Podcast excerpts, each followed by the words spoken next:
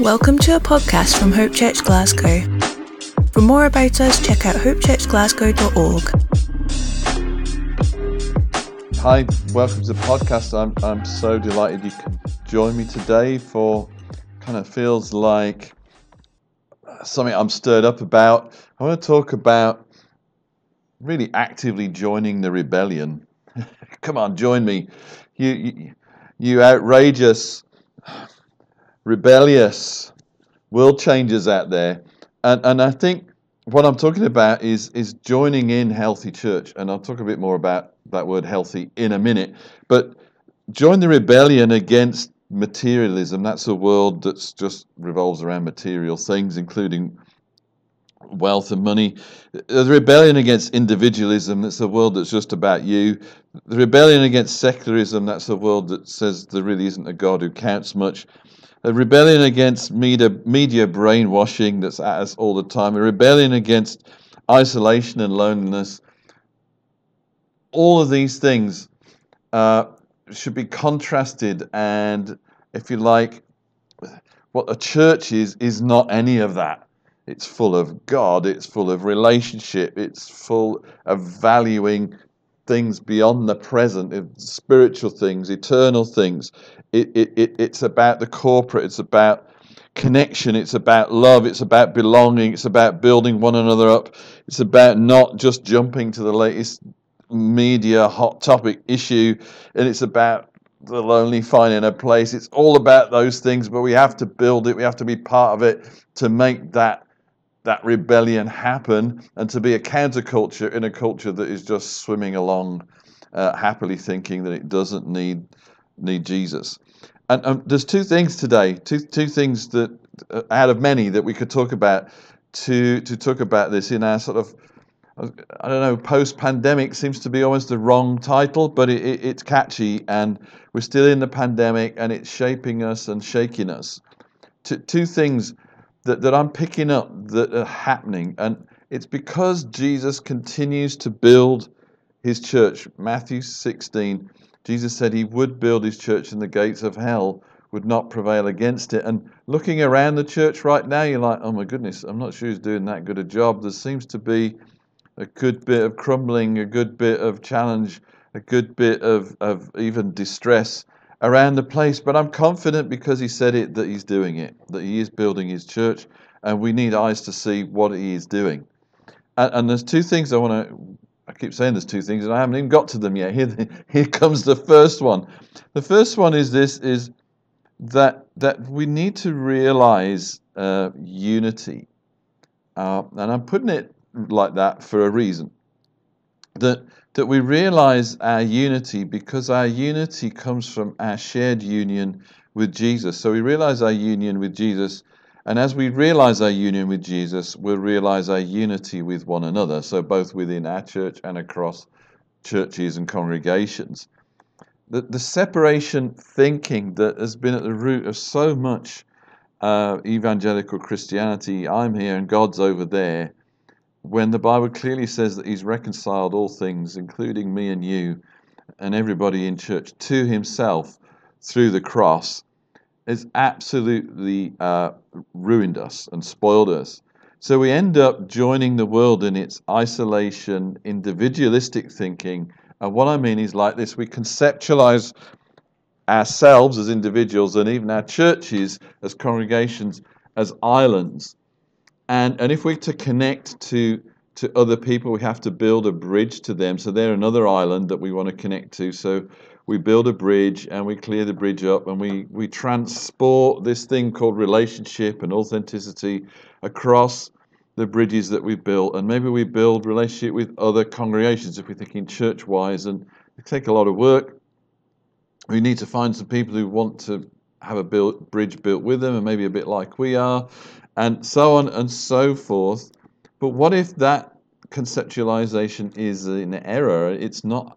It's not a statement of reality from God's point of view in terms of what Jesus has already achieved for us. Jesus clearly said that he was sharing his relationship with the Father with us. He was including us in his relationship with the Father. Jesus was the only one who knew the Father, and he shared that knowledge with those the Father gave him.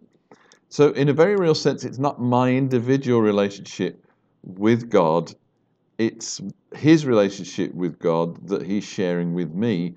And guess what?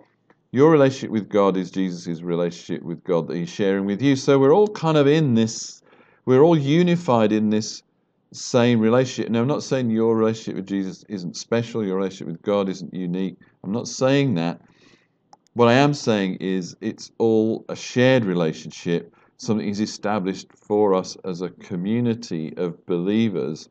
So we're all in His lap together, we're all in His presence together, we're all around the throne together.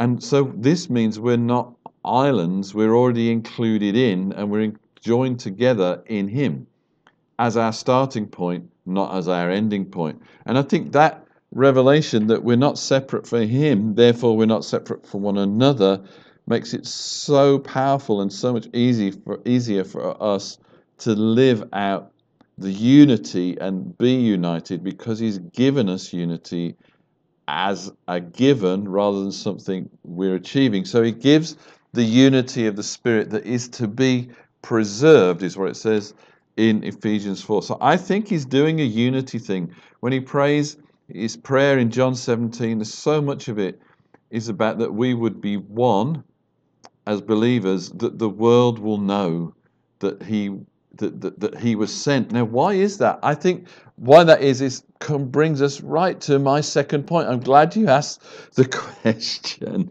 and that is that Jesus came in person. He was incarnate. He was God incarnate in a real human body. And the church, the church is the current incarnation of Jesus on the earth. He isn't, the, the in person Jesus is in the church. And, and so, this idea of, of being joined to his body is absolutely vital and absolutely fundamental. And, and, and so, the idea, for instance, that digital church, now listen, I'm so glad that we've got digital church. I'm so glad that the church has got kicked into the 21st century and is in is becoming aware of the power of social media and digital communication and I'm also so glad for those that that find themselves maybe housebound and now can connect to church through the internet or Zoom and, and, and for those who find it difficult to travel praise God for all that but ultimately the church is in person because Jesus is in person. It's an incarnational thing. You can't have a church without a body, a physical body, and that's your individual body, but also the bodies that collectively gather together is the incarnation of Jesus. And his goal is, Ephesians 4 tells us that, that this body attains the measure of the fullness of Christ. So that on the earth, Jesus is fully represented through this body that he has joined together in himself. So our union in him and with him defines our unity together with him. And we are the manifestation of him incarnate in human bodies, in bodily form, in the 21st century, right now, and we're joined together by him to be his literal body in the earth. It's so important that we connect to that and that we are connected to that. Um, so, what does could this unity look like? Well, I think it's there's an increase in cooperation. I think some of the challenges and trials of of, of the COVID season has made us more aware that as individual congregations we can't do it on our own. We actually we've got limited resources, no matter how big we are, we could do with some help from one another. So we share our resources. You could see mergers, you could not takeovers, but mergers. You should could see, and I believe we're going to see healing of rifts between congregations. I believe we're going to see a partnering and a, and a, and a celebrating of one another's contribution, and maybe maybe celebrations of unity that cross all sorts of denominational barriers because Jesus is building his church and he only sees one. And as we see our union with him, we'll see our unity together and we'll want to express it. And I believe right now he's telling us that we're united with him. There is no separation. Get rid of separation thinking out of your head and out of your heart. And then you'll find your brothers and your sisters a lot, a lot easier because you'll realize that they're all in Him like you're in Him. And, what, do- what do I think? what do I think is a good question. Um, I think it's so important that we don't deconstruct. The deconstruction of church is in real danger of dismantling his flesh and blood body on the earth right now, which is you and me. And, if you just dismantle it down to its smallest component parts, it is no longer a body, it's a leg, or it's an elbow, or, or, or some other part. And that is disastrous for the body of Christ. We are meant to be joined, and the more we're joined, and the better we can find our joinings and, and grow and strengthen that, the fuller, the greater the fullness of Christ can be expressed. Uh, and I think the deconstruction idea is in danger of dismembering the body, not representing his body, and then we end up with a diluted version of Jesus into the world at a time when he, the world needs to see this, this rebellious, in the right sense of the word, this rebellious alternative community modeling heaven on earth and not submitting to this wash of cultural nonsense that's coming our way all the time.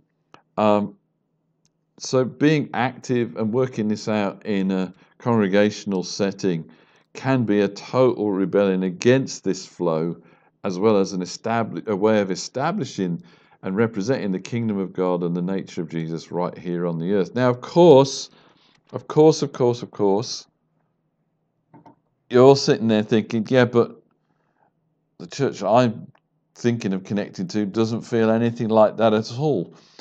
Um, which is why I think I'm saying this, which is I think we do need to believe for, seek for, and build healthy churches that embrace the presence of God, that embrace the fact that we're joined to Jesus. And a fundamental of a healthy a, a church, as I understand it, is that the people in it are people who are joined to Jesus. So, of course, people who are not believers are welcome. Of course, people who who believe different things are welcome. But fundamentally, the, the church is the people who believe in Jesus as the Son of God who died and rose again from the dead. That group of people is the body of Christ on the earth.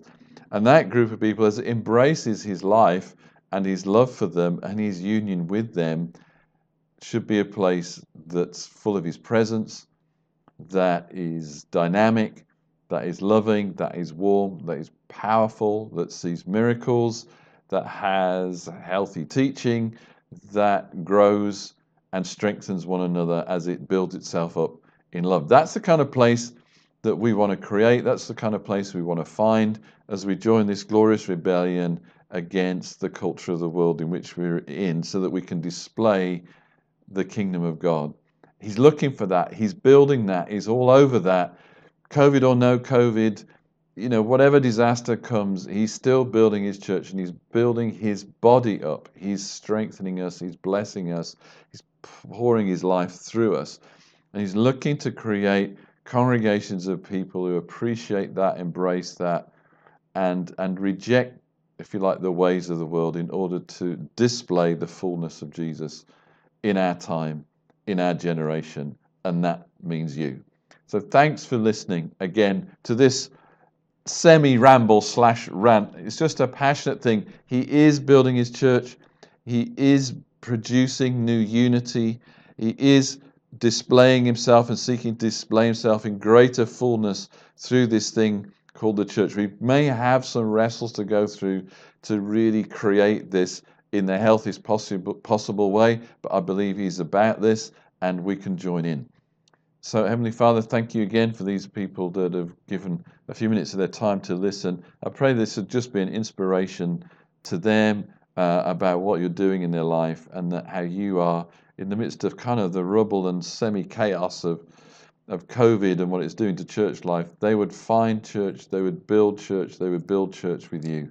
In Jesus' name, thank you. Amen.